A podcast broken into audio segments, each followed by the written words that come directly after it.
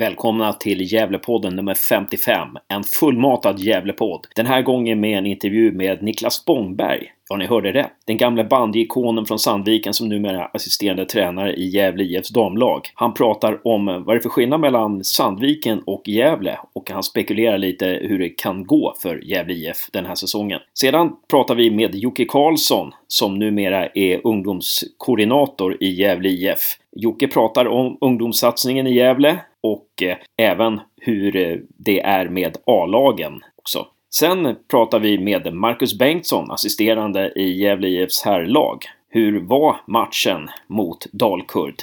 Vad tog man med sig för någonting och eh, eh, vad hoppas man få ut av matchen mot Syrianska i helgen? Och sist men inte minst så spekulerar jag och Josef. Välkomna!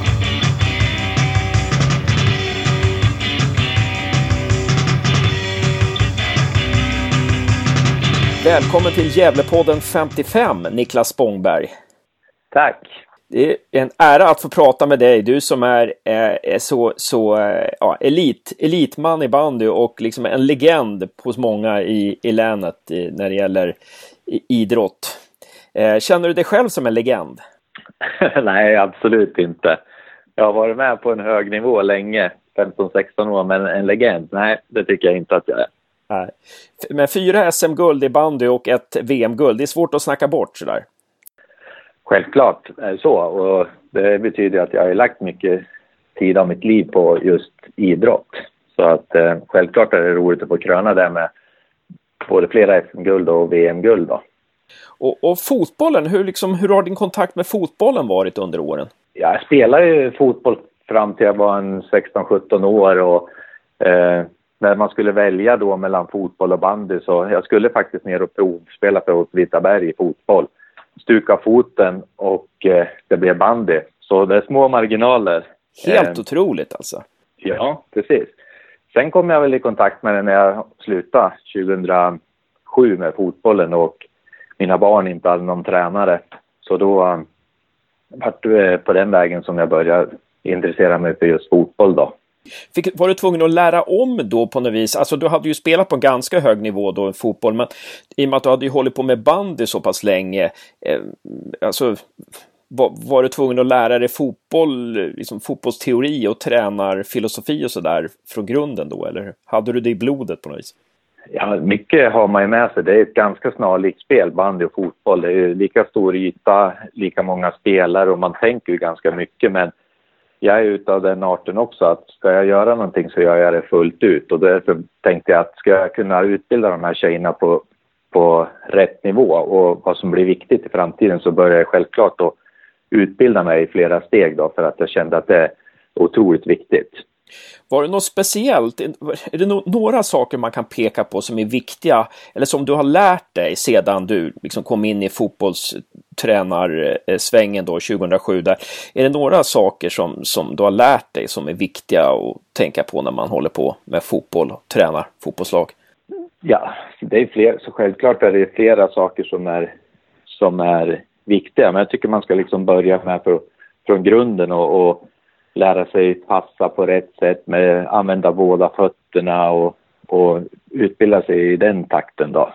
Det, det, tycker jag är jätteviktigt så att man inte liksom glömmer flera moment. Just det. Så spelarutvecklingen är ganska viktig att uh, ta hänsyn till där, att man utvecklar allting. Ja, precis, självklart. När det gäller det taktiska då, var det någonting där, några nyheter där som du har plockat upp under åren som ja, no några sådana här saker som du kan lyfta fram för lyssnarna? Alltså taktiskt, jag är ganska skicklig när det gäller taktiskt eftersom man har fått spela länge och öva mycket och sådana saker så att det man kan eh, göra, liksom, eller det, det jag kunde ta med mig från banden in i fotbollen, det är ju liksom hur man flyttar vissa spelare ibland och hur man stänger av vissa ytor då, som man gjorde i banden då. För håller man på med en sport och har gjort det hela tiden så blir man liksom lite insnöad att så här gör man och så har man alltid gjort. Eh, så det är väl någonting jag har fått med mig att man kan göra på lite annorlunda sätt. Mm. Tror du fotbollen har någonting att lära från bandyn där på, på vissa sätt rent taktiskt? Ja, jag tycker det är jätteviktigt. Jag menar, vi, när vi var som bäst i SAIK då hade ju vi Sandlin och de här från hockeyn som var inne hos oss och ifrågasatte oss. var, varför gör ni så här? Och ja, det var jätteutvecklande för oss, för vi tänkte bara att ja, men så har vi alltid gjort. Vi hade liksom svårt att för, förklara, så då fick vi liksom börja grotta lite där och lärde oss otroligt mycket av det. Så jag tror det är viktigt att man tar lärdom av andra idrotter. Mm. När, pratar du Tommy Sandlin då eller? Är det det? Ja. Ja, det, ja, det är intressant. Så att, kommer du ihåg någonting där som, som Tommy Sandlin eh, ifrågasatte eller funderade över? Eller? Ja, det var framförallt hur vi, hur vi flyttade spelare eh, i olika ytor. När vissa spelare hade närmare hem om vi skulle försvara oss, varför vi flyttade andra spelare. Och, och det var ett av det som jag kommer ihåg färskast. Vad skulle du säga är nyckeln för ett, för ett bra, om vi börjar med ett bra försvarsspel? Kan man peka på några sådana saker som är, som är nycklar för att ett bra försvarsspel ska fungera? Kommunikation skulle jag vilja påstå. Att man pratar samma språk. Eh, att man har spelat en längre tid med varann underlättar ju också, för då vet man att när den här spelaren gör så här så liksom vet jag att då gör jag så här. Så det tror jag också är en, en nyckel, att man har spelat ett tag tillsammans. Att man lyssnar av varandra lite på planen helt enkelt. Eh, lite, lite som i en familj eller en kompisgrupp, liksom att man, man behöver inte alltid prata utan man förstår varandra ändå, lite så. Precis, och det lär man ju sig när man har spelat länge med varandra. Mm.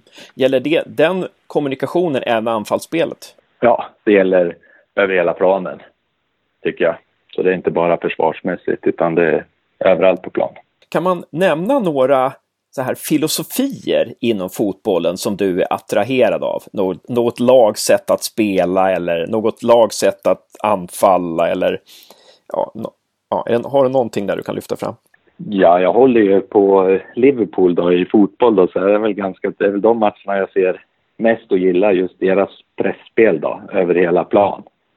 Så det tycker jag är otroligt fascinerande att titta på hur en, en spelare kan hålla liksom flera spelare igång genom att pressa både själv och sen få med sig hela laget. Mm, intressant. Alltså, vi som inte kan lika mycket fotboll som du, eh, hur, hur, hur, gör man det? Hur kan, hur kan en spelare liksom hålla fast en hel lagdel eller pressa flera spelare? Hur funkar det?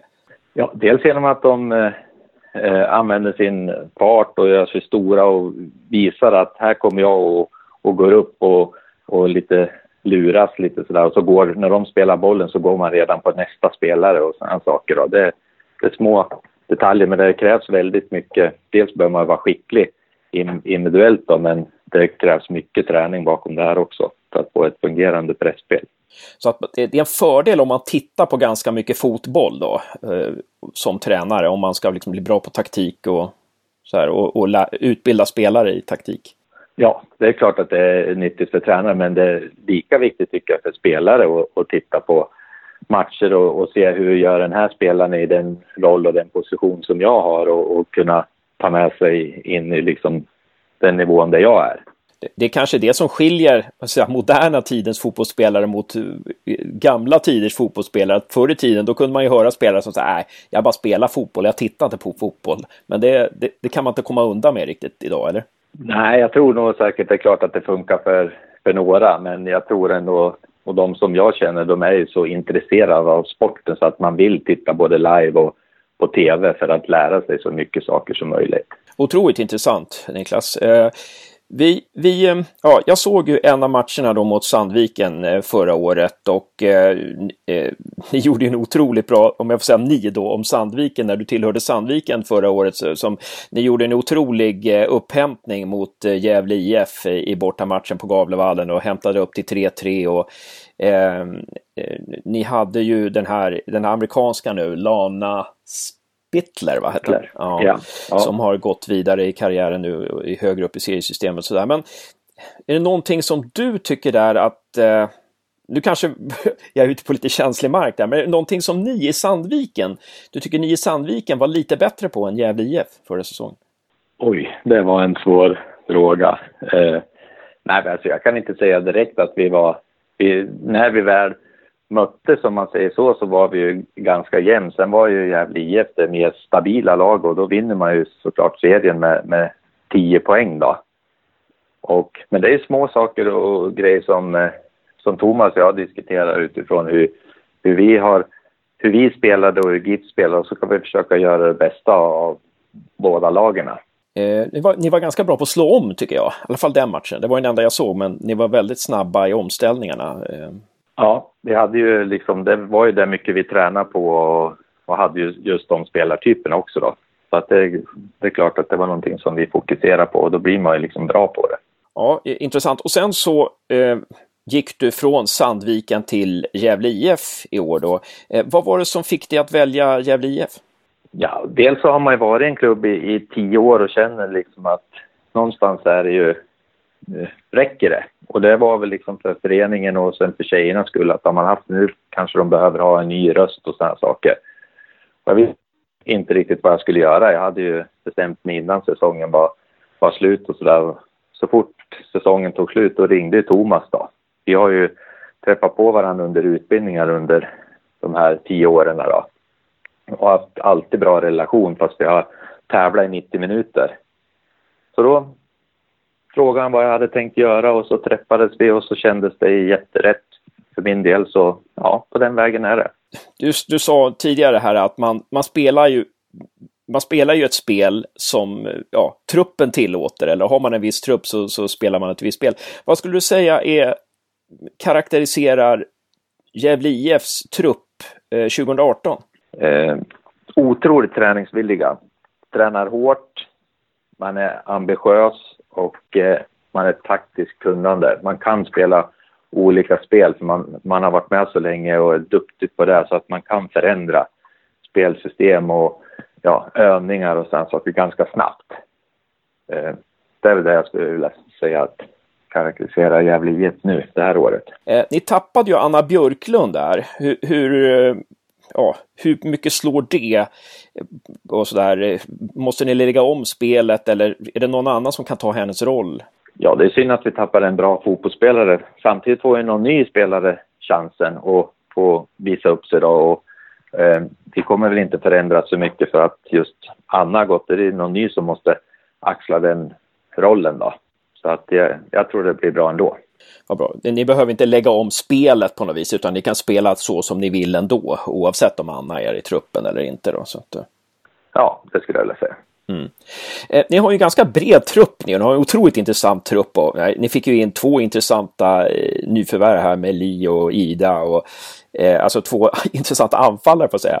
Eh, ni fick ju in ännu, ännu mer, fick ju en jättebra målvakt i Tilda och sådär. Eh, men men eh, nu ska vi se, vad, vad, vart vill jag komma här då? Eh, ja, är det någon nyförvärv? Behöver ni ha in någon spelare? Jag vet att Thomas, när jag pratade med honom senast i podden, så, har han, eh, så sa han att det kanske kommer in en till försvarsspelare, men inte säkert. Vet du någonting om det? Nej, det är väl, det är väl fortfarande på den nivån. Vi är ganska nöjda med den truppen som vi har. Det är 19 ytterspelare plus eh, tre målvakter och har en stor konkurrens då. Sen om det skulle komma in bara någon sån här spelare eh, som skulle tillföra någonting till truppen så då skulle vi såklart inte säga nej då, men i dagsläget så är det nog den truppen som vi har nu som ska göra det. Okej, ja, men det är bra att veta. Försäsongen hittills då har ju ja, den har inneburit två kuppvinster om jag har räknat rätt. Då. Det var väl, det var väl eh, om det var five-a-side eller var sjumannalag i någon av de här. Men eh, ni har slagit Kvarnsveden med 7-0 fick jag uppgifter om också. Och eh, alltså, vad, vad man tittar på försäsongen så ser det ut att ha gått över förväntan. Eh, vad, vad, är det ni behöver jobba lite mer med tycker du? Eh, ja, egentligen behöver vi jobba med våran speluppbyggnad då. Eh, det är väl det vi, vi jobbar med och nu ska vi säga att Kvarnsveden då, eh, vi mötte deras Bricke 19 då, så det är inte det laget som åkte ur allsvenskan då, men vi försöker träna och så spela så som vi tränar och så utvärderar vi det och jobbar vidare. Så det känns, som du säger då, så tycker jag att vi har gjort det jäkligt bra på försäsongen. Inte bara att vi har vunnit matcher, utan vi tittar ju också på hur har vi vunnit matcherna och hur har vi gjort målen och tränar vi liksom på de sakerna. Och så, så att det, jag håller med om att det känns jättebra med det där vi står idag. Nu är det ju division 1 då, det var division 2 förra året. Eh, hur skulle du beskriva den här division 1-serien? Eh, ja, vilka lag, hur många lag är det som ligger ovanför er nivå? Hur många, hur många lag ligger ungefär på er nivå? Kan man säga det? Det är jättesvårt att säga. Däremot är det ganska speciellt i år när det blir liksom sex nykomlingar från division 2 i samma serie. Det tror jag aldrig har hänt förut. Då. Eh, om jag skulle gissa så är det väl eh, ja, Bollstanäs som har varit med i toppen som, som är ett favoritlag. Eh, däremot så dagen när alla spelar bra och sådana saker så då kommer vi absolut kunna vara med och hota dem, det tror jag. Men de tror jag på förhand eh, kommer vara de stora favoriterna. Mm. Jag tippade i någon av de tidigare poddarna att Gävle IF vinner division 1-serien. Eh, eh, eh, eh, är jag helt dum i huvudet när jag säger så? skulle det vara så när serien är slut att, vi, att du har rätt, då skulle jag vara jätteglad. Ja. absolut. Ja. Nej, absolut inte. Det är klart att eh, vi kommer jobba stenhårt i 90 minuter. Varje lag som ska ta poäng av oss, framförallt i, i våran borg och sen måste prestera bra. Annars vinner vi mm. matcherna. Ja, grymt. Grymt. Eh, och eh, ja, så har ni nästa träningsmatch då. Det är mot Ljusdal på lördag, va? Mm, stämmer bra. Och hemmamatch, eller? Nej, vi ska spela i tältet uppe i Ljusdal. Eh, tältet i Ljusdal, okej. Okay.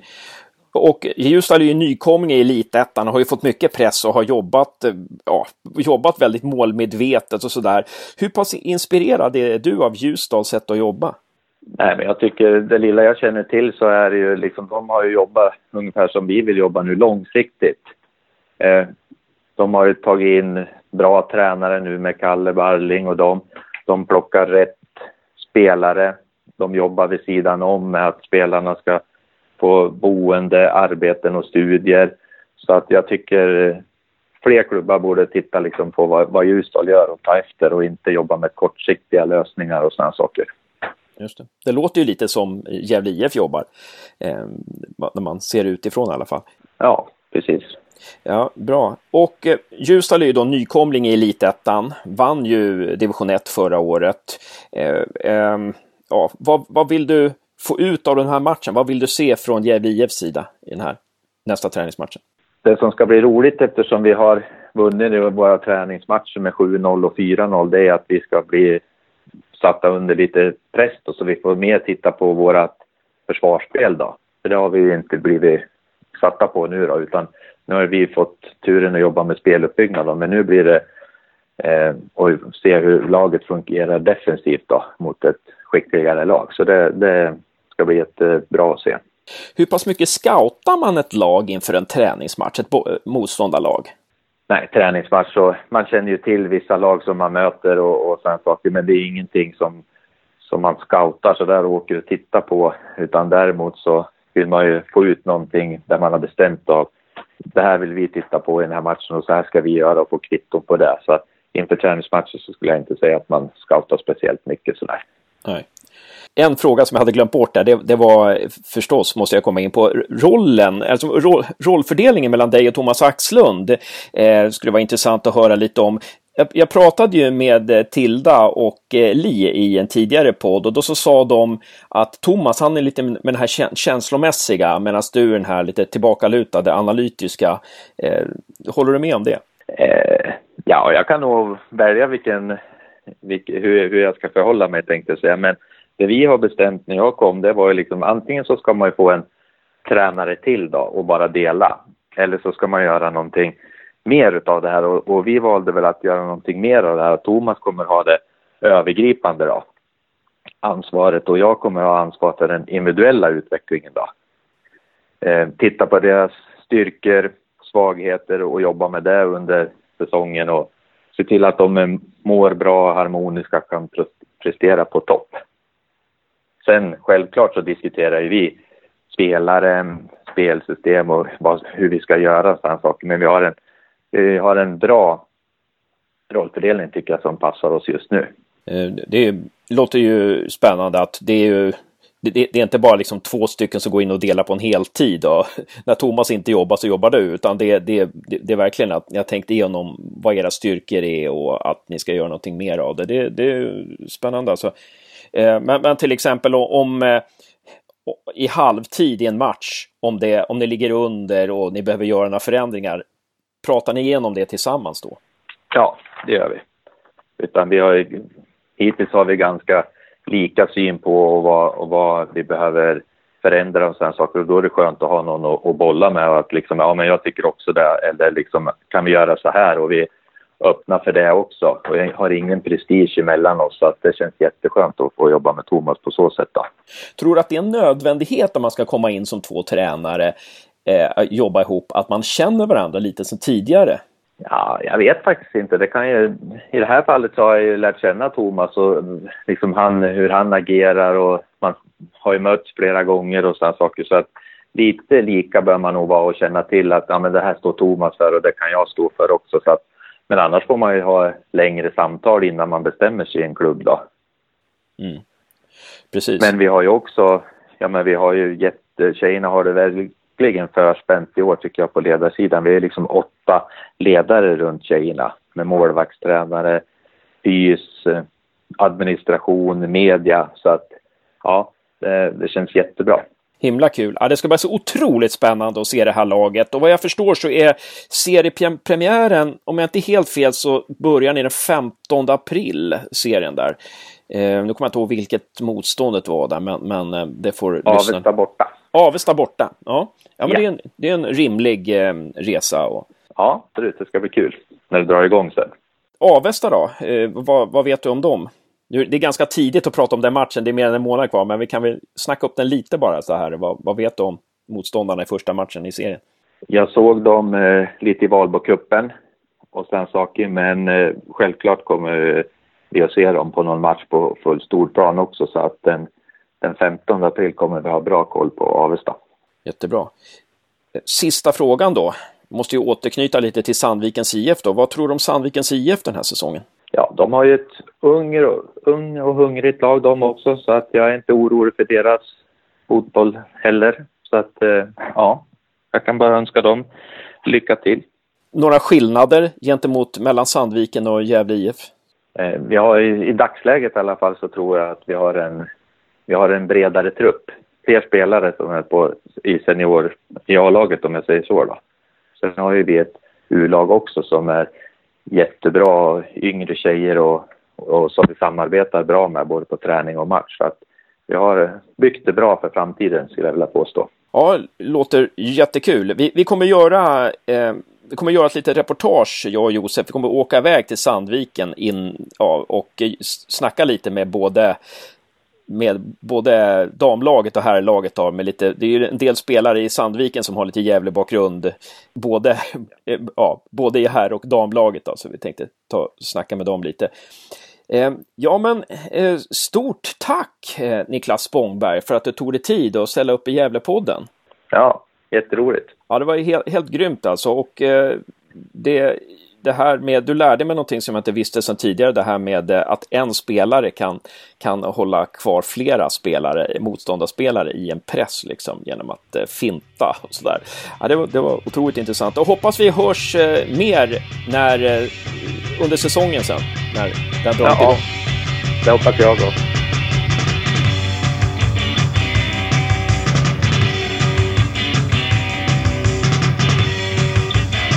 Välkommen till Gävlepodden ännu en gång, Jocke Karlsson.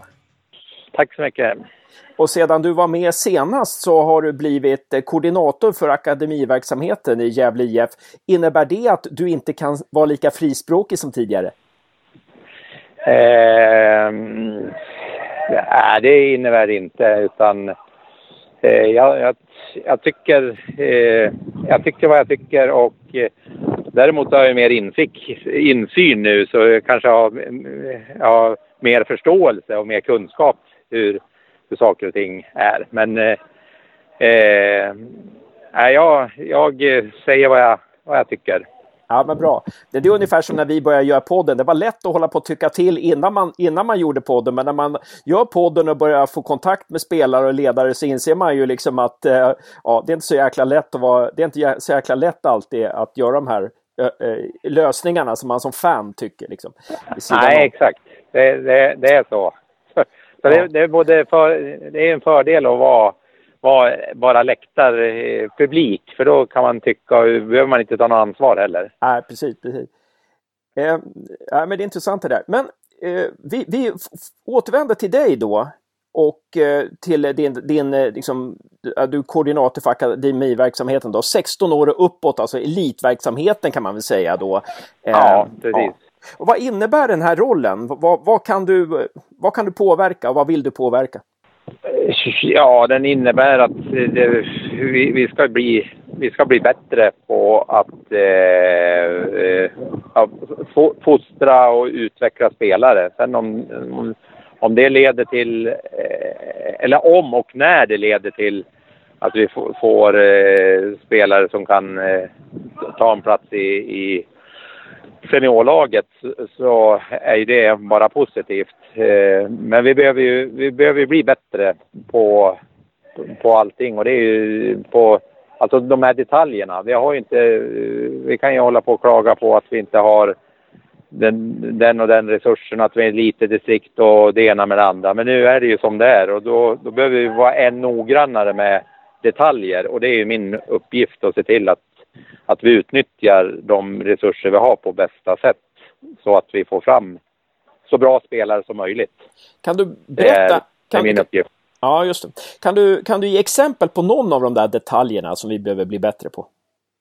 Ja, det, är, eh, det jag jobbar nu med det är ju hur våra eh, U-lag tränar. Alltså att vi, vi jobbar med det, det senaste och det har jag ju fördelen av att jag är tränar utbildare också och, och utbildar tränare. Då får jag ju liksom de senaste råden och rönen därifrån och då, då ska vi ju eh, applicera det på vår verksamhet också. Och, och, ett tydligt exempel är väl att vi ska, eh, egentligen alla våra övningar ska, ska ha ett motsatsförhållande. Alltså att om jag har bollen, då är jag anfallsspelare. Men när jag blir av med bollen, då är jag försvarsspelare. Vad ska jag göra då? Så att inte övningarna dör. För det är väldigt ofta att vi hittar övningar där nu tog jag bollen, då dör övningen och så börjar vi om igen. Men att vi får övningar som lever, för då, då blir vi ju också bättre på match. Att fattat, okej, okay, nu har jag bollen eh, och nu blir jag av med den och då behöver jag göra någonting för att få tillbaka den. Och att vi börjar det är, ju en, en eh, detalj. Och en annan detalj är att vi alltid tränar utifrån antingen speluppbyggnad, eh, kontring, komma till avslut eh, eller eh, försvarsspel. Eh, Eh, för, förhindra speluppbyggnad, eh, återerövring eller förhindra och rädda avslut. Det är, och det ska alla övningar innehålla. Eh, det är min, min, min första uppgift. Just det. Och hur mycket har alltså Mackan Bengtsson, Per Lagerström och Johan Mjällby och Poya Asbaghi gick ju alla, går ju alla samma utbildning eh, på förbundet nu, den här sista steg, eh, den här Uefa Pro License-utbildningen. Eh, hur mycket har deras eh, utbildning så här, spilt över på ungdomsverksamhet, akademiverksamheten? Eh, jag skulle säga, välja, Mar Marcus har ju börjat gått den här utbildningen sedan han blev seniortränare. Annars var ju han, han hade ju ansvar för eh, akademilagen tidigare. Men eh, det, det, blev ju väldigt tydligt när, när Poja kom att då blev det ju eh, för Gävles ungdomslag har ju varit väldigt eh, tydliga med eh, är jag lite, raljerar jag lite så så att säga, ända sedan Stefan Lundin tränade. Ja. Eh, det var ju ett tag sedan. Men eh, det var en tydlig eh, idé hur, hur de ska träna. Och det, när Roger Sandberg kom så fick det inga ringar på vattnet utan de körde på med, med sitt sätt att spela för, med ungdomar och sitt sätt att utbilda spelare. Eh, och det var väl kanske rätt så naturligt när Thomas tog över också. Men sen när Poja kom, då hände ju någonting i hela föreningen eh, där, där många ungdomstränare blev inspirerade av Poja och ville spela som A-laget. Eh, problemet som jag såg det då i alla fall som publik, det var ju att, att tränarna var ju inte riktigt eh, ut, de kunde inte lära spelarna att spela det spelet som, eh, de kunde inte ge redskapen till, till det och det innebar ju att att både U19 och U17 åkte ur sin, sin serie. Det var inte bara, inte bara det, men det är en av anledningarna. Att, att eh, eh, spela ett spel. Men det hände ju någonting att oj, kan man spela fotboll på ett annat sätt också? Och det, och det är väl det som är, är tanken, att vi ska ju utbilda spelare så de har så många verktyg som möjligt. För vi vet inte vem, vem som tränar. Johan Mjällby kan ju träna, han kan ju vara kvar i tio år. Eh, men han kan ju också ändra syn under de här tio åren som han är här. Eller så är han kvar i ett eller två år och sen kommer det en, en tränare som har någon helt annan syn än vad Johan har. Så, så det gäller ju att ha spelare som, eh, från ungdomsleden som, som kan behärska så mycket som möjligt. Ja, just det. När, och när man, när man pratar, det är intressant där att du har tagit fram Roger Sandberg, för Roger Sandberg vill ju spela mer offensiv fotboll. Så här med, med facit i hand, det är alltid lättare med facit i hand, men med facit i hand, tycker du då att man borde ha förändrat hela, hela verksamheten, hela upplägget i alla akad, hela akademiverksamheten då eh, och försökt hitta ett system som mer var i samklang med hur Roger ville spela och så vidare? Ja, både ja och nej. Jag tror ju, för jag, eh, om jag inte missminner mig så sa ju Poja eh, någon gång av första intervjuerna i, i er podd att eh, han tyckte ju egentligen att, eh, att det, liksom, det var ungdomsverksamheten, akademierna som skulle liksom styra hur man skulle spela fotboll. För trä, A-lagstränarna, liksom, de kommer ju och går dem och de har ju lite olika synsätt. Och, och utifrån det sättet tänker väl jag också. Och, eh, att eh, Roger skulle väl kanske inte påverka på så sätt. Men i och med att Gävle IF gjorde ett vägval där, att de, de, de tog aktivt en, en tränare som hade en, en liten annan syn på fotboll än vad det var tidigare. Så, så tänker jag att det borde ha regn, regnat ner på ungdomsfotbollen. Tänker att om du har liksom en helhetssyn. Så det borde tycker jag eh, märkas också eftersom det var inte liksom en slump att de tog Roger Sandberg utan det, var, det måste ju ha varit liksom, vi tar honom för vi tror på den typen av fotboll och då, då behöver vi också utveckla våra ungdomar till att kunna, eh, kunna fler saker. Ja.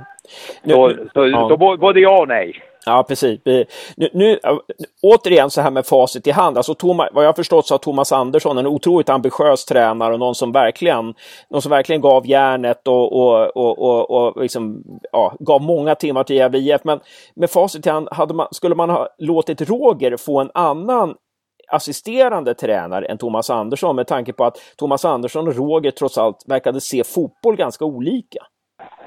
Eh, ja, och nu är det ju bara spekulationer. Jag har ju ingen aning, men jag, jag, jag, jag är ju helt uh, fast uh, övertygad om att, uh, att du, du, ska va, du ska ha olika egenskaper som, som huvudtränare och assisterande. Det är bra, det berikar, men du måste ju kunna tänka fotboll på samma sätt. Så du ska ju egentligen om, om om jag är huvudtränare och jag får sparken, då borde också min assisterande gå, för vi tycker likadant.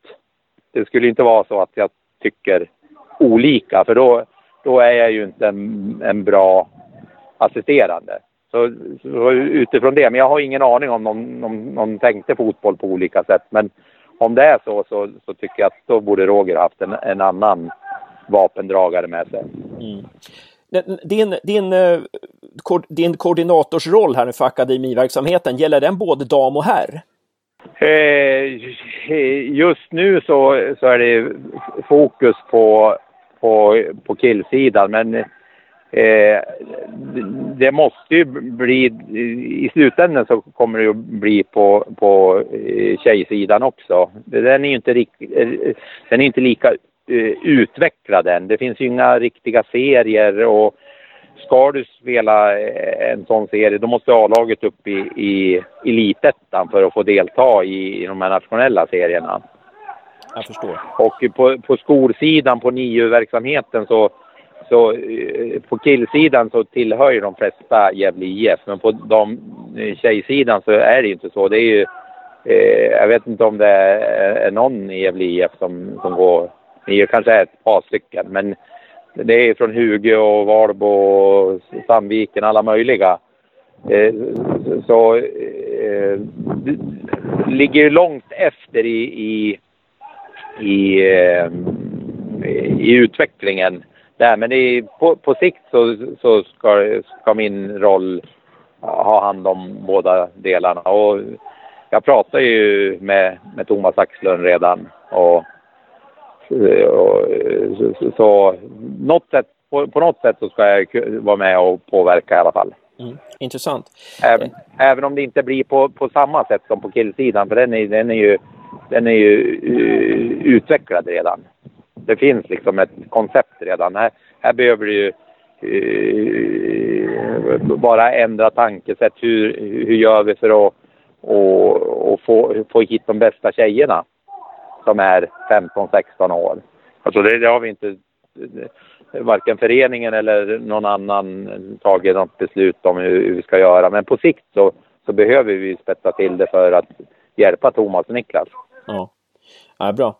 Eh, när vi pratade med Johan Mjällby, eh, vi har pratat med honom några gånger i podden, men det var en gång i podden som han sa att ja, alltså om Gävle ska vara otroligt nöjda om de kan slussa upp en spelare från de egna leden till A-truppen per säsong. För det är så otroligt, på den här nivån, när man spelar i Superettan och Allsvenskan, så är det otroligt svårt att ta klivet, eller kan det vara, från de egna leden upp till A-laget.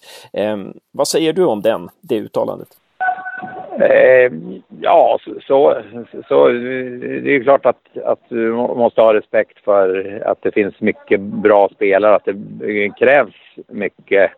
Men eh, jag, jag, tycker att det blir lite tråkigt att begränsa att bara se en, utan om, om vi är skickliga och blir bättre på, på att utnyttja våra resurser, om vi blir bäst på att utnyttja våra resurser, så är jag helt säker på att, att eh, eh, vi, vi kan få fram fler. Sen, sen eh, eh, om det blir, blir en eller tre eller fem, eh, vi ska ha målsättningen att få fram så många som möjligt, men vi måste ha, ja, eller vi måste ha respekt för att det är otroligt svårt och att det finns eh, det är ett stort steg till superettan och till, till allsvenskan. Men Eh, alltså, jag gillar inte att sätta begränsningar på ett antal utan eh, om vi säger att vi ska få fram tio och det kommer, och det kommer fram tre, ja det det, då är det två mer än om vi har taket på, på en om året. Så, så eh, Sen får man alltid se, men eh, att vi ska behöver förbättra, att vi ska spetsa till verksamheten och göra den så bra som möjligt, då, då vet vi inte hur, hur, hur långt vi kan förädla våra spelare. Det, eh, det, det är det som är det intressanta. Jag vet inte om du lyssnade på förra podden när jag pratade med Pinnebergarna, podden här med ja. Niklas Backlund och, och, och eh, ryssen Rydström. Man var bra. För vi, vi var inne lite på då att om Gävle ska lyckas den här säsongen så måste de som är rankade 17 till 22 i truppen, alltså ta ett kliv framåt. Eh, för att nu är vi ju återigen där vi var lite förra året här med att, att det är några som inte får speltid. Och vilka är det som inte får speltid? Jo, det är de som kommer från de egna leden. Det är Albin, det är Adrian, det är Kevin, det är Mel Melvin är väl inte så konstigt i och för sig, men, men det är Viktor Frodig. Eh, jag kanske har glömt någon där. Och, och eh, nu har Chucho har ju redan blivit utlånad nu. Och eh, vad säger du här? Hur ska vi tänka här? Hur ska de tänka? Hur ska Gävle IF tänka när det gäller just de här spelarna? Ja, jag, jag är ju...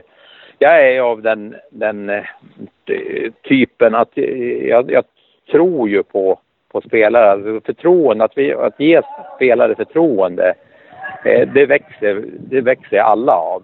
Och, och, och, och jobba med de resurserna, det gäller ju även i, i seniorverksamheten. Nu är inte jag liksom inblandad i överhuvudtaget, utan det är fortfarande publik.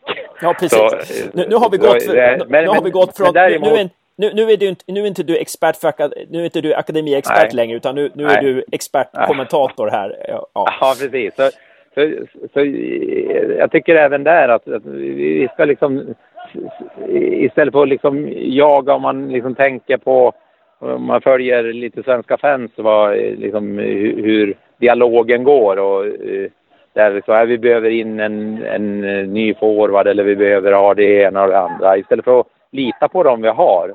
Alltså jag är helt säker på att det finns spelare som inte har fått chansen som kommer att växa om de får förtroende.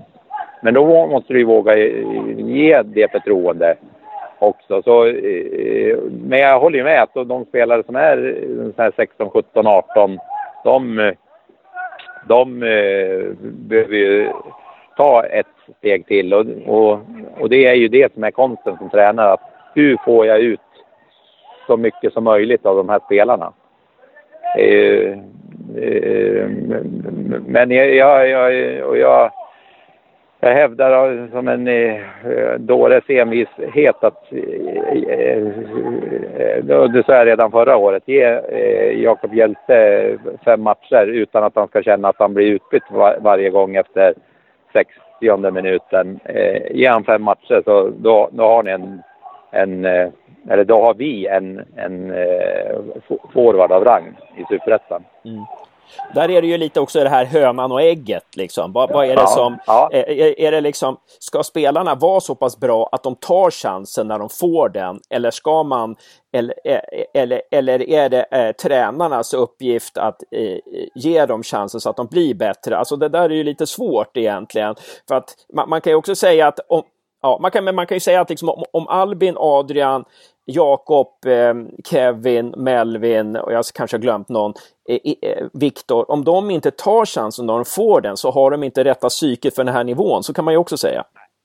Absolut. Och, och seniorverksamhet är ju, är ju en helt annorlunda än vad man jobbar med, med ungdomar. För där jobbar man ju hela tiden med, med utveckling och Eh, och där har man ju mer tålamod. I, i, i seniorverksamhet har du inte tålamod på samma sätt. Men det är ju, det är ju samma, Eh, samma principer. Att, att vi, vi jobbar ju med förtroende och det är ju vissa spelare som får, av en eller annan anledning, får mer förtroende än andra.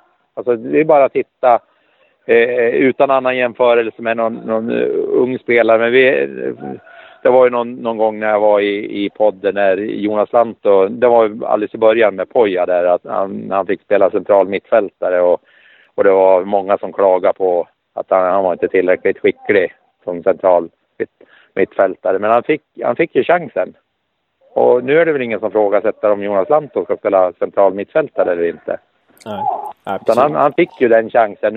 Hade, hade han kanske hetat eh, någonting annat och varit 20 år, då kanske han bara fått en match med, med de insatser han gjorde från början. Och då hade han varit borta. Men han fick de här två eller tre matcherna som var nödvändiga. Och, och, och, och han är så tillräckligt skicklig. Så han har ju, han har ju lärt sig att, att behärska den, den, även om det var en ovan position från början. Så, så, och det kan vi titta på, det kan man plocka i vilket lag som helst. Att det är vissa spelare som får de här chanserna som, som inte blir synade i sömmarna. Utan de får chanserna och rätt som det är så, ja, det är ingen som frågasätter dem. Med, Medan andra är det skarpt läge varenda minut de går in på plan. Och så, så får man ju, och det, det är ju precis som du säger att ja, om, om du inte är förberedd för när du kommer in, då, då kanske du inte ska vara med heller. Så det är ju en kombination det där. Vad säger du om det här med forward då? Alltså vi har ju, vi har ju tappat 23 mål, seriemål med Hymmet och med Bayram Ajeti. Dessutom tappat två spelare som är ganska gott självförtroende, två spelare liksom som kände att mm, jag är här för att eh, liksom, jag, jag ska bli pro, jag ska bli, gå, komma ut i Europa och jag, jag är bra. Alltså de hade ju självförtroende och nu har vi fyra ganska obeprövade spelare som forwards. Eh, många fans, och jag är en av dem, är lite så här, är lite så här eh, nervös inför just det faktumet. Vad säger du? Nej, jag, jag, jag tror på eh, jag tror på utveckling. Så jag, eh, det är några andra som kommer att gå, ta fram eh, och göra mål det är liksom inte så att eh, Gävle IF kommer att sluta göra mål utan det är ju precis så här. De som får chansen eh, fler än två, tre matcher, de kommer att ta. Oavsett vad de heter. Det är jag helt övertygad om. Så det kommer att vara spelare i Gävle IF när man sammanfattar säsongen som, eh, som ligger på en eh, 10-12 mål. Eh, eh, när, när man avslutar säsongen. Och får, får du två sådana så det är det är många poäng det. Mm. Ja, men bra. Så det, det är helt... Jag, jag känner ingen oro utan jag har full tillit till, till den gruppen som, som Marcus och Johan har. Mm. Ja, men bra. Eh, om vi, en sista fråga här nu då, eh, kanske. Eh, vad, vad, säger du om träningsmatcherna så här långt? Träningsmatcherna och Svenska Cup-matcherna. Vi, vi är lite fokusera på herrarna nu, nu i, i och med att damerna inte riktigt har kommit igång. Och det är lite längre till damernas seriestart än vad det är till herrarnas. Men mm, i och med att herrarna spelar träningsmatcher också. Men vad, vad säger du om her, herrlagets liksom, träningsmatcher och Svenska Cupen-matcher? Vad, vad, vad, vad, vad är bra nu och vad behöver vi bli bättre på? Ja, ja, där har jag faktiskt, jag är väldigt eh, dåligt. Jag har bara sett lite fläckvis av matcherna så jag kan inte uttala mig. Jag, jag koncentrerar mig och tittar på eh, våra ungdomslag eh, nu. Så ja, jag, jag, har ingen, ingen bra analys till, till A-laget. Jag förstår. Matcher för att, att, att komma med något konkret. Utan jag, som sagt, jag, som i, i söndags då jag tittade på, på U16 och, och, och, och som slutar klockan tre. Och då kändes det som att ska jag cykla upp på Gavlevallen en gång till. Så då blev det lite, bara titta, lite slöt titta på, på tvn istället. Jag förstår. Och det, det, är, det är ju bra det att du tar din eh, koordinatorroll för akademiverksamheten på så stort allvar. För du är ju just nu på Gavlevallen och tittar på U17 som tränare, eller? Ja, både U17 och U19. Okay. Jag är skelögd nu. Ja, härligt.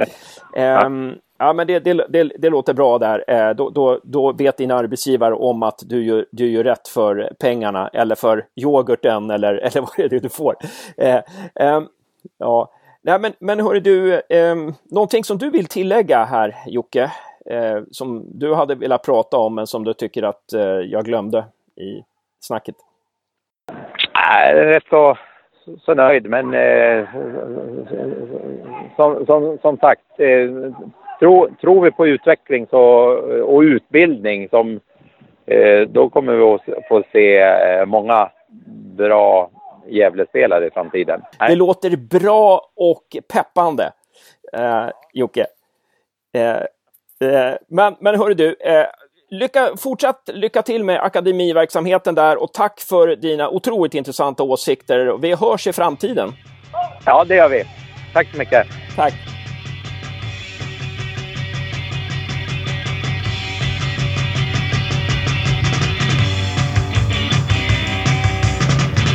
Välkommen till Gävlepodden nummer 55 med Marcus Bengtsson. Tack så mycket. Hur var, hur var matchen mot Dalkurd? Var ni nöjd med, det, med resultatet av anfallsspelet och försvarsspelet? Jag tycker att vi visar upp ett bredare register i den här matchen än vad vi har gjort hittills. Eh, där vi både kunde visa på prov på ett, ett vasst anfallsspel som, som ledde till flertalet chanser och vi fick göra mål igen försvarsmässigt är över stora delar väldigt bra också. Så att vi känner att, att vi har liksom haft en stigande kurva från PP och så vidare. Och i den här matchen så tycker jag att vi kanske visar upp ett anfallsspel som är bättre än tidigare också. Så att vi, vi känner oss... Eh, vi känner att vi är på väg dit vi vill. Så kan man väl uttrycka det. Var ni förvånade att ni hade så mycket boll i matchen? Då ni, med tanke på att möta ett väldigt bollskickligt lag. Det var väl kanske en, någonting vi hade pratat om att vi kanske skulle kunna få till. När vi, när vi hade lite överbelastat på vår högersida. Eh, sen så, ja men jag tycker faktiskt att vi har haft ganska så långa sekvenser av bollen av i flera matcher. Men den här matchen så, så ledde det också till att vi kunde få, få genombrott. och även fasta situationer. Det är liksom inte bara spel mellan straffområdena eller på, på egen planhalva utan det, det bar oss ända in till offensivt tredje, sista tredjedel. Och ni, jag förstår ju så här, ni tränar ju på saker, ni tränar ju på varianter i, i anfallsväg och i försvarsväg och sådär. Men var det någonting du fick se som du var överraskad över? Jag eh, tänker Alltså att spelarna gjorde på egen hand? Eller? Ja, jag tänker så här anfallsmässigt liksom att ni hittade varianter som ni liksom inte hade tränat så mycket på eller som, ja, som, som så kvaliteter som du var förvånad över. Jag tycker att vi visade ett bättre djupledsspel än vad vi har gjort hittills. Där vi hade både Hjälte, Adam och Piotr som... Det var fler än Piotr som kom i djupled, så det var, det var glädjande. Att vi kunde liksom hota på flera, flera sätt. Så det är väl med det. Och sen att vi orkade göra med, med bra kvalitet hela vägen fram. Så att tidigare matcher så har det varit bra fram till det började liksom osa straffområdet. Men nu känns det som att vi fick även in folk i boxen. Har ni gjort någon förändring för att få den här lilla sista pushen för att komma in i straffområdet och skapa lägen?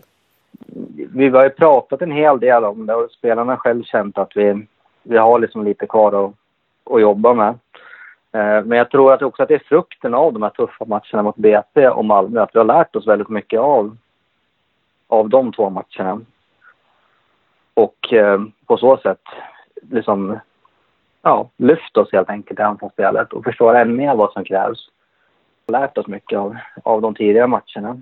Kan, kan du peka på någonting så här att eh, ja, det här lärde vi oss av BP och Malmö-matcherna och eh, omsatte i kunskap eller omsatte i, i utö, utförande mot Dalkurd? Ja, det tycker jag nog att liksom dels att att vara solida i försvarsspelet men ändå liksom få folk som kommer att springa i djupled. Eh, matchen både mot Malmö, då var det liksom bara egentligen Adam och ibland Piotr som kom i djupled. Och det blir ganska lätt försvarat. Eh, mot, i den här matchen så får vi fler spelare som, som löper genom linjer. Både mittfältet och i backlinjen. Och det, det, tror jag, det har vi pratat en hel del om och, och det tycker jag vi omsatte på ett bra sätt. Löper, löper genom linjer, kan man, alltså är det det som vi ser då som ja, lekmän då, det här när vi ser att till exempel MR Christian, eh, Jonas Lantto eh, och eh, eh eh Castrati var ju väldigt duktiga på att vända upp, göra någon spelare liksom och, och, och eh, ja, driva diagonalt och sådär. Är det, är det det du menar då eller? Nej, jag menar att när, när vi har bollen i backlinjen att liksom, när bollen går till liksom vårt mittfält, att vi hade både Adam och Piotr som sprang igenom Dalkurds mittbackar, alltså att i djupled. Så att de, de som behöver springa hemåt med hela sitt lag alternativt öppna upp en yta framför sig. Okej, okay, okej. Okay. Men gjorde löpningar, egentligen alibi-löpningar som skapar lägen för andra spelare? Ja, men så kan man, så kan man uttrycka det. Eh, jag tycker att ni var otroligt, eller vi måste vi säga, vi var otroligt eh, duktiga på att försvara oss. Alltså när Dalkurd, de gånger de ägde spelet i ganska långa perioder, de hade ju en period 20 minuters period efter vårt 1-0 och de hade ju en kan säga, 20 minuters period i början på andra halvlek också där de ägde väldigt mycket boll och ändå behöll vi koncentrationen i försvarsspelet då eh, mm. och sorterade upp väldigt bra. Vad säger du? Nej, men jag, jag håller med och det är också en frukt av att vi har fått två matcher tidigare där vi har fått jobba med vårt försvarsspel. Så det, det, det känns som att spelarna är ganska trygga när vi hamnar i de situationerna. Eh, så det, det tycker vi, det känner vi också var en, var liksom en push i rätt riktning. Sen så orkar det säkert vara mer koncentrerad när det blir bättre anfallsspel också så att man känner att man inte försvarar hela, hela tiden utan att det blir ibland. Och sen så kommer det upp och så liksom skapar en målchans. Så, så, så länge man skapar målchanser så finns det liksom en inneboende vilja av att fortsätta. Och eh, om vi ska tänka det här med era förväntningar. Var, var, var, ligger ni i framkant om du jämför med dina förväntningar eller era förväntningar? kan, finns det några ställen där, ni känner, där du känner att ja, här har vi kommit väldigt långt? Fysiskt sett så tycker jag att vi ligger långt fram. Vi möter ju ändå tre, återigen, lite tjatigt, men, men kapabla spelare. Och även i Malmö där man har liksom betalat 60 miljoner för spelare året innan och köpt expertis så, så är det liksom så klarar vi av fysiologiskt att orka springa matcherna igenom. Vi orkar löpa och vi orkar liksom hänga med så, så gott det går. Det är, liksom, det är mer att de kanske är lite skickligare än oss. Eller de är skickligare än oss. Men det är att vi klarar ändå av... Det visar att vår träning har varit bra. Så kan man väl sammanfatta. Så att, fysiologiskt så tycker jag att vi ligger väldigt långt fram, känner jag. Och är det någonting som ni inte har nått fram till i förväntningarna? Som ni verkligen måste eh, träna på inför seriestarten? Nej, utan mer att liksom, egentligen fortsätta. Vi, jag kan inte säga att jag hade som ett datum där vi sa att nu ska, ni kunna, nu ska vi kunna det här den 7 mars. Eh, utan mer att nu, vi får ju se varje match som, som ett tillfälle och varje träningstillfälle. Och nu känner vi väl att nu har vi fått tre jättetuffa matcher och så får vi möta Syrianska helgen som vi får träna på kanske andra saker än vad vi har gjort i den här matchen. Jag kan tänka mig att vi kanske kan ha lite mer anfallsspel, men vi kommer också få ja, säkert jobba med omställning i försvar eftersom vi kanske har lite fler avslutade anfall i sån match. Så då får vi jobba med, med den helheten helt enkelt. Så eh, ni ska ju ha en träningsmatch mellan Syrianska och Sirius. Skulle ni också vilja ha ja. eh, motståndare för en lägre division då? Eller ja, så att ni kan träna ännu mer anfallsspel och få lite lättare matcher innan ni avslutar?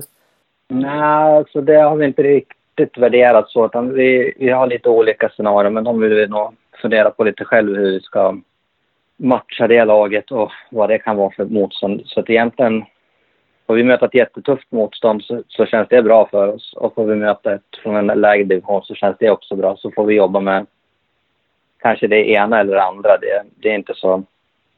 Det är viktigt att, att vi får en match än vilka vi möter. Jag tänkte bara, om jag skulle gå tillbaka till Dalkurd-matchen, jag tänkte på situationen där vid Eh, var, väl, var det 1-2 målet som tog på Gussman och gick in eller? Eh, och, Precis. Ja, och där, där var Krille då. Han stod och pekade där och var liksom besviken eh, ungefär. Vad, vad fasen... Eh, eh vad var det som hände där ungefär? Eh, kan du förklara Krilles eh, ja, frustration, där, vad den gällde och, och, eller, och, eller kan du beskriva varför det blev mål där? Vad, gjorde vi? Vad borde vi ha gjort? Del, ja, det, vi har tittat på den där och det är... Det är liksom den är jättesvår att säga att exakt precis. Det, det, är inte ett jättestort strukturellt fel utan mer att de överbelastar på våran kant och vi, känner, vi vet inte riktigt vilken yta som är farligast. Vi, vi kanske inte kommunicerar precis så som, som vi, vi ska kanske. Men jag tror att den här situationen är väldigt svår att säga att hade vi gjort exakt precis så här, utan det, det blir ett led i många olika i kedjan liksom att vi kanske skulle ha täckt utåt lite tidigare och det hade gjort att vi hade kunnat räkna in på ett annat sätt. Men vi har pratat om det och det är mer än liksom en grej inom oss.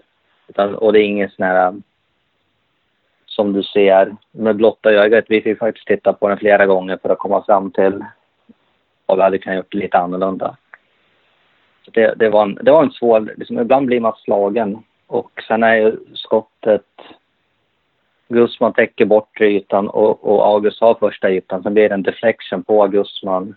Och det är svårt att liksom komma undan det på något sätt. Liksom. Det, det blir sagt en touch och ställer August helt. Ja, och nu har ju Nathan Sansara börjat träna för fullt igen. Uh, det stämmer. Vad kommer han tillföra? Eh, han har ju en vänsterfot. Det är ju inte att förringa liksom, i en trebackslinje. Det gör att han kan, kan spela i andra vinklar än vad en högerfot kan göra. Sen så är han en väldigt verbal spelare som, som hjälper laget genom att han pratar oerhört mycket. Och eh, det, det, känner vi att det, det kommer göra oss gott. Så, så dels det. att vara väldigt, hjälpa till med försvarsspelet genom att prata. Och sen att han har en, en fin vänsterfot. Så, så, det är väl de två sakerna. Sen är han en bra försvarsspelare också, det ska man väl inte glömma bort. Är han bra på huvudet också eller? Han, han är stabil, han är en, en aggressiv spelare så att det, det kommer han lösa genom att, med smartness men också att han är väldigt aggressiv. Det, det låter som en trea på en femgradig skala. Ja, det kanske det kanske är. Det vet jag inte. Det får, det får lyssnaren tolka där. Eh, vi, har fått, ja. vi har fått lite frågor från fansen här. Eh, eh, då är det användarnamnet Revals högerfot, eller nicket Revals Den. högerfot. Den var bra. Ja, den var bra. Eh, som frågar, hur ser ansvarsfördelningen ut mellan de centrala mittfältarna? Har de samma roller i defensiven respektive offensiven? Jag såg till exempel vis att Lanto var högt upp i pressen mot Dalkurd samtidigt som han sjönk lägre i uppbyggnadsspelet. Eh, nej, alltså alla spelarna har lite olika uppgifter. Dels beroende på, på motstånd och dels beroende på sina egna egenskaper. Så i den här matchen så, så hade Lanto en viss roll och i nästa match så kanske det ser lite annorlunda ut. Men det, det skiljer sig åt. Och det skiljer sig åt både för det rent taktiska men också för att få fram spelarnas bästa, bästa liksom sidor så att säga. Ja, bra. Eh, jag kom på en sidofråga här med, alltså hur, hur viktigt var det att vi gjorde 2-2 där och inte förlorade matchen? Nej, men det tror jag, det, det är som sagt stärkande och det visar prov på, på, på mental styrka med tanke på att vi leder matchen och, och har kanske bud på 2-0 där i, i början av första halvlek. Och sen så blir det 1-1 och 2-1 och det är ju surt. Men jag tycker vi, vi visar på god inställning, jobbar på och så blir det en mental... Det blir jävligt stärkande att ta tillbaka det där liksom och få 2-2. Och det var nästan så att vi kanske, ja de hade något skott där strax efter igen som kanske hade kunnat resulterat. Så att träningsveckan blir bättre. Det är enklare för spelarna att översätta att prestationen var väldigt bra när resultatet också blir bättre. Så det var, nej, det var, det var viktigt för oss. Vi har några frågor till, frågor från fansen. Ja, men jag har också mm. en fråga apropå inget. Jag kom på det nu när vi började snacka Dalkurd igen. Jag ställde frågan på läktaren men ingen visste svaret. Hur var det med omklädningsrummen när Dalkurd var hemmalag? Fick ni fortfarande ha ert? Ja, vi, vi har fortfarande kvar det. Som eh, det är utformat nu så den här delen som ni ser med gym och sånt, den hyr vi. Som det är Gävle IF som hyr den. Den andra delen är, är, inte våran utan det är kommunen som, som har den. Så för, för tillfället så, så har Dalkurd den sidan av arenan och vi hyr den andra sidan av arenan. Ja, bra, bra. Bra att du kom på den frågan Josef. Eh, vi har lite frågor från fansen här då. Eh, vi har från Nicket SMAs som frågar eh, fråg, Fråga Marcus Bengtsson eh, det här. Eh, 33 av 40 mål från förra säsongen är antingen sålda eller gått till en annan klubb. Vem ska göra dessa 33 mål? Eh, eller räknar tränarna kallt med att istället släppa in färre mål? Hur tänker ni? Ja, det var en pang på rödbetan. Eh, nej, men alltså det vi visste ju inte vilka som skulle göra våra mål inför förra året riktigt heller. Vi hade ingen aning om vad, vad Dennis var kapabel till. Vi hade våra aningar om att Oremo skulle göra sina 10-12 mål. Men i övrigt så, så, visste vi inte riktigt. Och det, förra året blev det som... Ja, då var det ju en Bayram som dök upp helt plötsligt. Dennis gjorde ju sina mål som vi kanske inte hade riktigt koll på att han kunde göra. Så vi känner väl att det finns potential i gruppen till att hämta in mål. Men sen vem som gör exakt hur många, det blir en jättekonstig kalkylering från att sitta och, och gissa på. Eftersom det, det är omöjligt att svara på helt enkelt. Och Nicket Titan ställer frågan. I truppen finns det väldigt många mittfältare. Finns det någon tanke kring hur, kring att ha så många mittfältare? Ja, det är också en bra fråga. Det är inte så många mittfältare. Om man tänker att vi spelar ju inte med jättemånga forwards som är renodlade heller. Utan det blir ju Piotr är nog mittemellan backlinje, mittfält. Sen har du Lanto, Fittim också, men mellan forwards och mittfält, Igor. Så att som vi formerar laget så, så krävs det en hel del spelare på, på de platserna.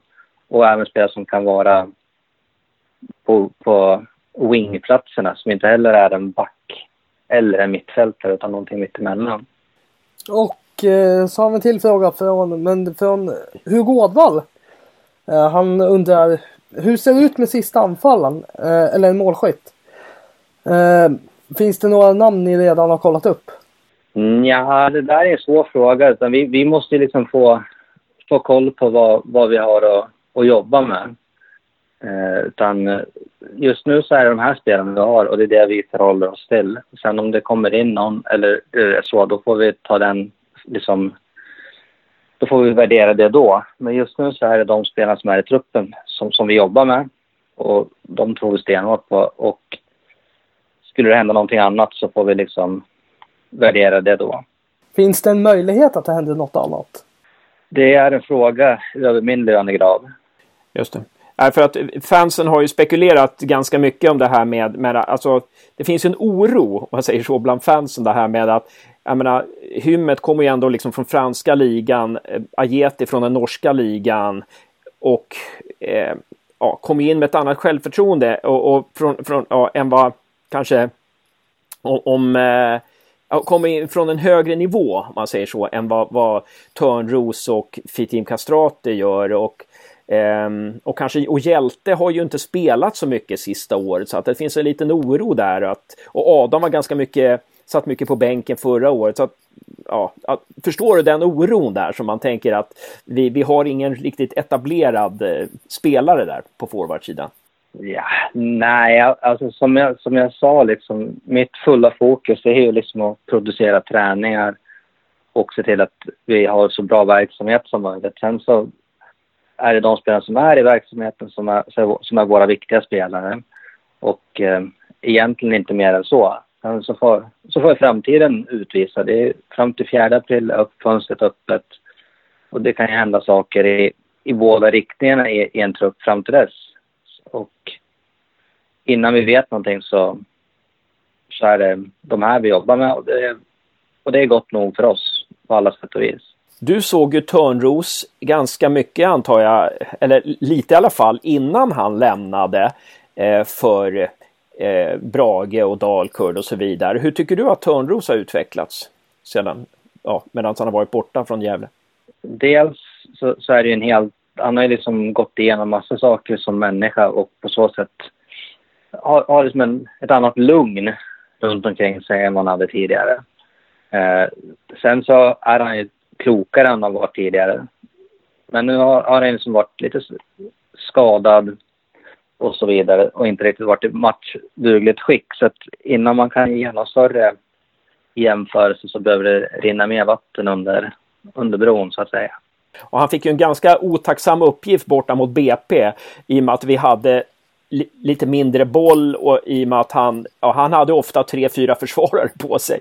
Liksom han fick bollen så att eh, det var en ganska tuff uppgift han hade också. Så, eh, Precis. Mm. Eh, men eh, ja, vill du säga någonting om det? Nej, utan mer att det, det var ju hans första start i, i föreningen, alltså på, på många, många år och kom från en, kom ganska snabbt, det gick snabbt liksom, han har inte hunnit vara med i gruppen speciellt länge. Så det, vi tror att där finns det mycket att hämta.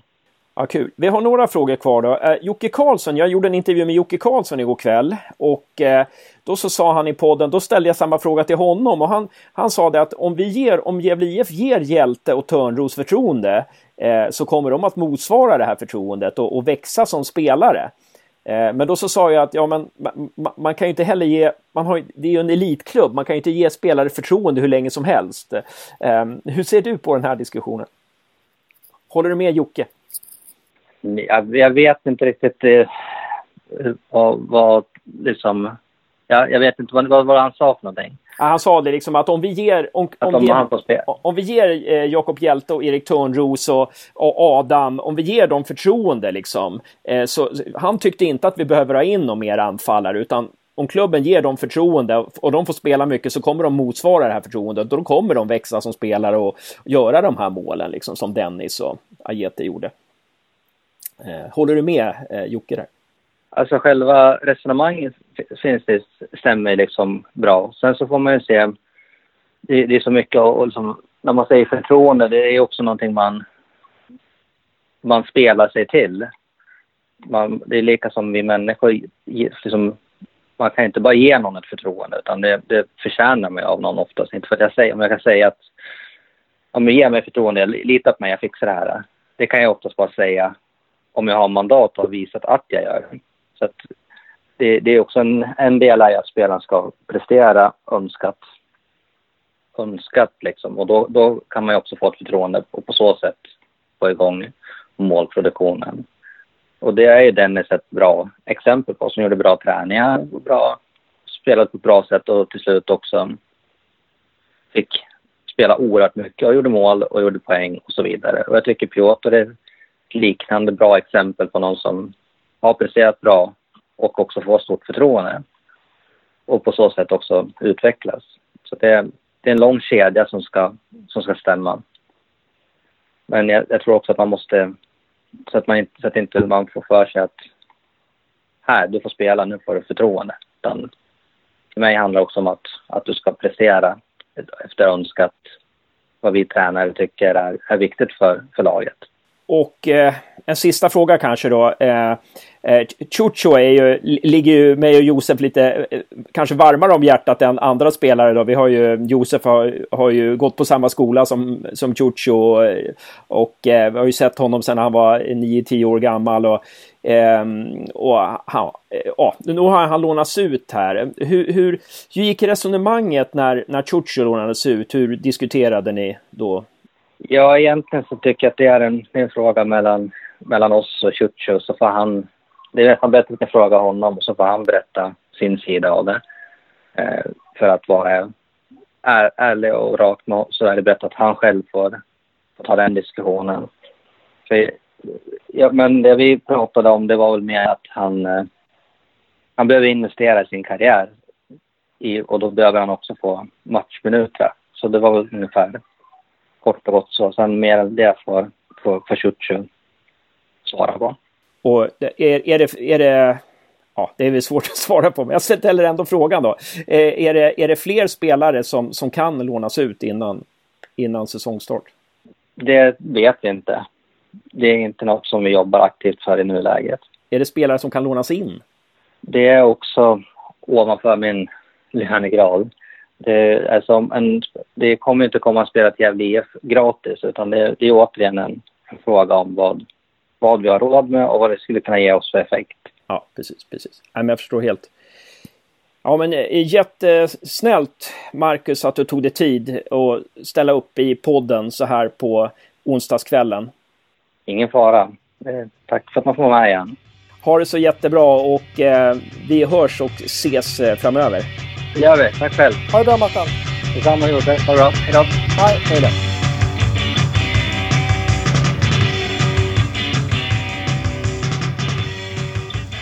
Då sitter vi här, jag och Josef på Brynäsgatan. Vi ska köra 55an, Gävlepodden 55an, in i mål. Vi har lite saker att prata om, men vi kanske ska fokusera på Dalkurd matchen och kanske kolla lite i backspegeln på vad Mackan och Jocke Karlsson och de andra har sagt. Eh, det är väl det ungefär vi kan göra, va Josef? Ja, det är det vi hade tänkt igenom. Och så har vi fått ett mail från... Precis, jag fick ett mail på Facebook från... Eh, Ola Wendlund. Precis, från eh, Filippinerna. Och eh, han undrar, han hade försökt streama alla matcher som gick, men han hade inte möjlighet att se matchen mot Dalkurd, så han eh, ville att vi skulle ta och poängbedöma spelarna, eller sätta betyg på spelarna och gärna på laget och de olika lagdelarna. Eh, så då tipsade jag honom faktiskt om forumet på Svenska fans. Det hade inte han koll på. Så jag hoppas att han har tagit del av det som hände på forumet där. Men jag vet att SMAs gjorde ju en eh, på forumet en poängbedömning. Men vi kan ju poängbedöma spelarna något sånär? Eller så bara resonerar vi kring dem och så kan vi ju snacka lite om lagdelarna Jag också. tycker vi resonerar kring dem så försöker vi få ner en poäng på varje spelare. Mm. På en skala 1 till 5. Sorry Smas. Ja. Nu snor vi din, din skala. Men det här är ingen, ingenting för konkurrens. Utan du ska få stå för ditt och vi ska bara göra det här någon gång. Och du, du ville så här att tre skulle vara godkänt medan två var ungefär kan bättre. Ja, Och ett är underkänt då. ett är dåligt. Och fyra är eh, väldigt hög nivå och fem är Voxlinklass. Nej, fyra är bra och fem är väldigt bra nivå. Ja, fem är Nu Voxlinklass. ska vi inte hålla på och hypa saker och ting här. Då går vi in på, då börjar vi med eh, försvaret då, börjar från början med August i mål. Vad, hur, hur skulle du säga om hans insats? Jag stod och klagade på honom på läktaren. Jag tyckte inte hans insats var bra alls. Vad var inte bra tyckte du? Eh, han... Jag tyckte aldrig att det såg, att det såg säkert ut när han stod. Eh, man vet att, ett, att frisparken kommer gå i 1-1. Och... eh, Varför nej, vet man det? För han har... Nej, jag har aldrig sett... Jag har aldrig tyckt att han har varit bra på frisparkar bakåt. Och det känns, det känns så givet att, ah, nu sätter de det här. Det... Nej, jag vet inte hur jag ska kunna förklara det. Men jag, skulle... Jag, jag, jag tycker att han eh, gjorde många bra grejer. Han räddade oss kvar i matchen. Det var en stolpe i och för sig, men det hade, vi hade en stolpe mot dem också i och för sig i första halvlek. Eh, han gjorde ju några närräddningar där och det är ju svårt att lasta honom för möjligtvis frisparken, men det var en väldigt lurig frispark som såg ut att gå in i högra hörnet men skruvade sig mot vänster. Eh, men man, det är som du sa under matchen, man hade behövt se den bakifrån. Ja. Men jag tycker fortfarande att han inte gör någon superinsats. Nej. Jag skulle sätta två. För att han gjorde ett par fina räddningar. Ja, jag sätter nog ändå en trea på honom för att det andra målet, det som tar på Gussman, det är en chanslös på. Hade inte den tagit på Gussman så mycket möjligt att han hade räddat den. Det man kan kräva lite mer av honom kanske, det är när han blir pressad där, att ibland så går hans eh, eh, ja, spel med fötterna, hans bollar sprids lite hit och dit. Hans spel med fötterna är väldigt, väldigt begränsat. Ja, men då har vi sagt eh, vad vi har där. Då blir det snitt 2,5 på honom. Yes, gå vidare. Florén, Björkman, Gussman. Vi kan väl sätta betyg på hela försvaret där istället för... Så slipper ni lyssna på allting vi har att säga. Jag tyckte försvaret var godkänt. Bra till och med. Mm. Så du ska sätta fyra på dem, alla, sätta alla, fyra. alla, alla tre där. Ja, ja det, det var svårt att skilja dem åt, tycker jag. Med vissa... eh, vissa var mer plusvarianter än andra i försvaret. Mm. Florén hade ju, nu när han spelar på höger så kommer han ju mycket mer med i spelet än vad han gjorde tidigare. Jag skulle behöva se om matchen faktiskt. Jag såg ju matchen på plats så att säga, sett eh, delar av den i efterhand. Men eh, jag tycker, jag imponeras av Gussmans spel med fötterna. Det är verkligen, verkligen bra. Och jag tycker Björkman tar för sig mycket mer än han gjorde förra säsongen. Så att eh, jag håller med om det. Vi, vi sätter en fyra på försvarsinsatsen där. Då går vi över på mittfältet då. Och ska vi räkna winbacksen i- till mittfältet då? Ja, vart ska vi annars räkna Ja. Fem, fem man, manna mittfält då. Ehm, Jag tycker på en skala 1 till 5 så... Förtjänar nästan en femma alltså. Det var väldigt, väldigt bra mittfält. Det var de som gjorde allting. ja, de jobbade stenhårt och alla utmärkte sig i både offensiven och defensiven. Det, eh, ja, jag, jag gillar att Lanto och Alltså vi, vi har ju, alla de här kan ju göra. Piotr och Kralj, Lanto, Fittim, Christian. Christian. ju- de gör ju alla individuella saker som gör att vi, vi, vi löser upp, eh, vi lö, löser upp eh, många eh, ja, ytor där. Alltså vi, vi, vi Det är ju grund och botten ett väldigt offensivt mittfält. I och med att Lanto tidigare var en väldigt offensiv spelare. Så det känns väldigt tryggt att vi har bra, bra alternativ på mittfältet att skapa saker framåt. Medan tidigare år så hade vi oftast haft ett väldigt defensivt mittfält. Eller menat att ha ett defensivt inne mittfält. det är fascinerande att Piotr och Krall är två så offensiva spelare men som ändå är så fruktansvärt hängivna i defensiven. Eh, som jobbar stenhårt bakåt alltså. Det, är, det, det är kul att se. De fem var verkligen plusvarianter då. Eh, Och framförallt Fittim på sin nya roll. De spelar väl nästan två, ungefär. Var min känsla. Att eh, Fittim skulle hamna där som släpande. Och jag tyckte att de fick ut mycket mer av mittfältet nu än när han var nia. Då han är lite för kort, och, men han är stark men han väger fortfarande lite för lätt. Så att jag gillade den nya mittfältskombon mycket mer alltså, det, än vad vi har ställt upp med tidigare. Och även fast jag tyckte Igor har varit väldigt, väldigt bra så har Fittim varit väldigt, väldigt bra. Eller Mm. var han väldigt bra nu mot Dalkurd i alla fall. Mm. Han, har ett, han kom in med ett väldigt självförtroende. Det känns lite som, som när Bayram kom in och eh, Montiel kom in, att det är någon som redan har ett väldigt bra självförtroende. Det känns som att han har ett grundmurat självförtroende, så han behöver inte liksom, han kan misslyckas med två dragningar, han kan misslyckas med två brytningar och ändå spela sitt spel. Om vi ska gå till Adam och Hjälte då, på topp där. Eh, Adam hade ju en chans där. Löpte ganska bra eh, i diagonalt tycker jag. Eh, fick en chans där han inte satte den. Du sa på läktaren där att där måste man nästan sätta den. Man måste sätta den. Får man, ta ett, får man ta en touch som kontrollerande i straffområdet och sen ändå inte lyckas sätta den. Det är dåligt av en anfallare oavsett vinkeln. Alltså för det här fallet kommer han in snett från kanten. Det är inget stressat avslut utan det är fullt kontrollerat. Han hinner ta en touch. Och där måste man antingen upp i nättaket eller åt sidan. Den ska sitta. Mm. Man kan ju också säga att i och för sig gjorde ju Piotr ett mål, ett väldigt snyggt mål, men han hade ju en ännu bättre chans faktiskt eh, på en hörnvariant eh, strax innan han gjorde 1-0. Ja. Ska, Mm. ska inte den också sitta då i så fall? Det är fortfarande, det är direktskott om jag inte fel. Det är mer förståeligt att den inte sitter. Men Adam får ta kontroll i straffområdet så ska den sitta 10 av 10. Eh, Piotr hade varit i Premier League, hade varit en högre liga, allsvenskan, vad som helst. Då hade den suttit 10 av 10. Mm. Jag tycker ändå att Adam var smart. Han försökte tunnla mellan benen. Det fanns en liten lucka där och han försökte sätta den mellan benen. Ehm, Vad skulle jag för betyg? Du får ge först. ja, på lagdelen eller på dem var och en för sig? Vi ger lagdelen. Ja, ja vad ska vi säga? 2,5 kanske? Ett och ett halvt. Oj då, det var tufft. Tuffa papper. Det blir snitt 2 då, så det blir inte godkänt för dem.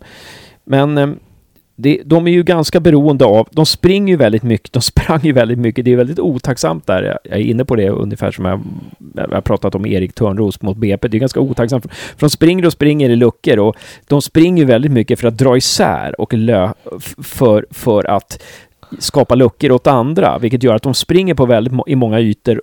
Som, de får ju kanske bollen två av tio. Ja, absolut. Men det är ju det, det de är till för. De är ju där för att dra isär och ställa frågor till försvaret. Men samtidigt när Adam får det där läget, han- jag har för mig att han nått, har något läge till. Alltså, som anfallare spela 90 minuter och inte genom mål. Det är, det är inte bra. Det är ändå där, därför med där. Det är kanske är lite t- trubbigt och ensidigt sätt att se fotboll på. Men jag kan ändå tycka att Adam skulle i alla fall, gjort, ha, skulle i alla fall ha gjort ett mål. Men sen är det cred till honom att han hoppar över bollen när Sandlund slår in den öppet. Det var bra att du kom ihåg det. Det var ju en genial grej. Alltså sån jäkla speluppfattning. Att han, att han hoppar inte över den, utan han, han, han låter bli att eh, Slå in den. slå in den helt enkelt. Och ser Sandlund där i, i vänster ögonvrå. Alltså det, det var klass verkligen. Det var verkligen klass. Ehm, ja, och Hjälte, han skulle ju behöva... Han jobbar ju uppoffrande, har inte spelat så mycket. Det är väl första, hans första start nu i, för säsongen. Och eh, ja, jag tycker att... Eh, ja, det är, ja, man hoppas ju att det, ska, att det ska lossna för Hjälte. På något sätt har man ju hoppats länge på hjälten nu. Det har man ju sagt varje år. Efter att han gjorde 2-1 mot Kalmar trodde, att, trodde man att det skulle lossna. Men... Och sen gjorde han mål, ett snyggt mål mot Falkenberg förra året. Men det lossnade aldrig riktigt fan. Och det är sista chansen nu för att vi har inte råd att ha dödkött på planen. Ja, jag hoppas verkligen, jag hoppas verkligen, håller tummarna för, för Hjälte, så tummarna vitnar här nu. Eh, och jag hoppas han kan få hjälp från det här eh, mentala teamet med Micke i spetsen som, som ska jobba med det här. För han, för han, eh, ja, han, behöver komma in och vara avslappnad eh, från början, ha axlarna nere och eh, se möjligheterna. Eh, ja, eh, men det var det. Då har vi satt betyg på, på laget. Nu ska vi ta det här med... Eh, vad heter han? Han du intervjuade. Eh, Jocke Jocke Karlsson. Karlsson. Eh, och hans citat kontra Mackans citat. Just eller-. Jocke, Jocke menar ju att ger vi Hjälte och Törnros förtroende så kommer de att växa, så kommer de bli etablerade målskyttar. Så här. Och eh, Marcus menar att man måste förtjäna förtroende. För att kunna ge ut det. Och det... Det finns två väldigt bra synsätt. Jag tycker Mack... Jag skulle hålla med Mackan att man måste få förtroende. Man måste förtjäna förtroende. Eh, man kan inte bara få det sådär. Och... Eh, men det finns även poäng i det Jocke säger att... Att om man utger sig för att ja, men, vi kommer satsa på er. Det vi, er vi lägger förtroendet hos. Då borde de, alltså, då borde de också kunna slappna av och veta att det, det är oss det ligger på nu. Och det är vårt jobb. Man vet att man kommer få chanser. Och att man inte kommer bli knuffad åt sidan direkt någonting skiter sig. Det är väldigt bra för spelarna, men kanske som just för eh, ja, konkurrenssituationen eller eh, vad ska man säga, konkurrenssituationen eller truppens moral så måste man förtjäna. Man kan inte, om man vet att man har lite sämre anfallare, kan man, så kanske man ska för truppens skull förstärka men, försöka förstärka med en anfallare som gör skillnad. För det kommer ju också vara slutändan. Eller det kommer också betyda mycket i slutändan om det är en mittenplacering, bottenplacering eller en topplacering. För visst, vi kanske ger dem här förtroende. Och det kanske är jättekul för dem, men så åker vi ur. Vad spelar det för roll då? Ja, precis. Ja, det är en svår avvägning där. Vi har varit inne på det förut. Fansen är inne på det i forumet. Eh, och, eh, det, det är ja, ja, en etablerad målskytt eh, kan vara lösningen. Men det kan också vara så att någon plö plötsligt lyfter sig. Alltså. Men man kan ju också resonera som så att det, det finns ju träningar att lyfta sig på. Gör man bra träningar, som Florén gjorde till exempel i höstas eh, och slutet av sommaren och blev bofast, så, så, så kan man ju också ta sig in i laget den vägen. Det Då. var ju det Mackan menade, Mm. att man måste göra bra träningar. Ja. För de har ingen annanstans att visa upp sig. Nej, precis. Men det är frågan nu här du, hur vi ska, hur vi ska resonera mot Syrianska på lördag. Ska vi, eh, ska vi, vi eh, fortsätta med den startelva som vi tror på är de bästa just nu? Eller ska vi se om några kan spela in sig i startelvan och kanske starta med Adrian på mitten eh, eller Jag tycker man ska spela med en inslagna startelvan. Sen att man matchen därefter som planeras. Att man kanske testar lite spelare då. Och eh, då antar jag att man får möta lite sämre motstånd. För sen i slutprodukten mot Sirius i generalrepetitionen. Att man då visar upp en startelva och, och spel man ska spela och, och att man får se att det är faktiskt ett vinnande bra spel. Ja, precis. Ehm, det, det, det För bra... alla ser ju fram emot Värnamo hemma den här premiären också. Hemma-premiären. Just det. Hemmapremiären. Ja, det ska bli otroligt spännande. Eh, tyvärr kan inte jag se Syrianska matchen nu på lördag då. Vi har ju Gasta, har vi ju Gävle humorfestival. Första gången vi arrangerar en humorfestival i Gävle. Vi kör både fredag och lördag. Jag tänker faktiskt göra lite reklam för den. Så att har ni ingenting att göra så, så kommer ni på fredag kväll där Robin Paulsson eh, från Robins eh, headliner kör sin eh, kör sitt race där i slutet av fredagen. Det är fyra shower. Sen är det massa grejer hela lördagen. Det är bland annat roast av Anders Bergström, ni vet, Olympien, tyngdlyftaren, gymägaren på eftermiddagen och sen så avslutar vi med Kristoffer Appelqvist. Så att, eh, kom gärna och kolla. Eh, och mitt gamla punkband Butter-Utter spelar klockan 12 på, på dagen på lördag. Det hinner ni komma och titta på faktiskt och sen åka och se matchen. För jag tror matchen är klockan två eller något sånt där. Jag passar också på att göra lite reklam. Eh, det är så att vi har en Patreon. Patreon-sida. Eh, och jag vet inte vad jag ska säga om den. Men ni får hemskt gärna gå in och stötta oss i det arbete vi gör. Och så kanske vi kommer släppa en nyhet där snart om en person vi kommer intervjua inom snar framtid. Precis. Vi har många spännande eh, intervjupersoner på gång. Eh, nästa tisdag ser det ut som att vi ska intervjua en av... Eh, Våra största individer någonsin, eller? Ja, en av våra största idoler och en, en av eh, fotbollssveriges tyngsta namn kan vi säga. Ja. På tisdag. Det är inte Zlatan dock, men... Det är sur... Nej, det är det inte. ja. Men så det, det, vi. Men vi vågar inte säga någonting heller förrän vi har rott det i, i hamn, förrän vi har ljudfilen in i datorn och kan lägga ut den. Nej men eh, Josef, eh, då, då kanske det är dags att säga eh, hej då till lyssnarna. Ja, mm. det är väl adjö. Adjö och på återseende, på återseende nästa vecka. Yes. Ha det bra Josef. Ha det gött själv.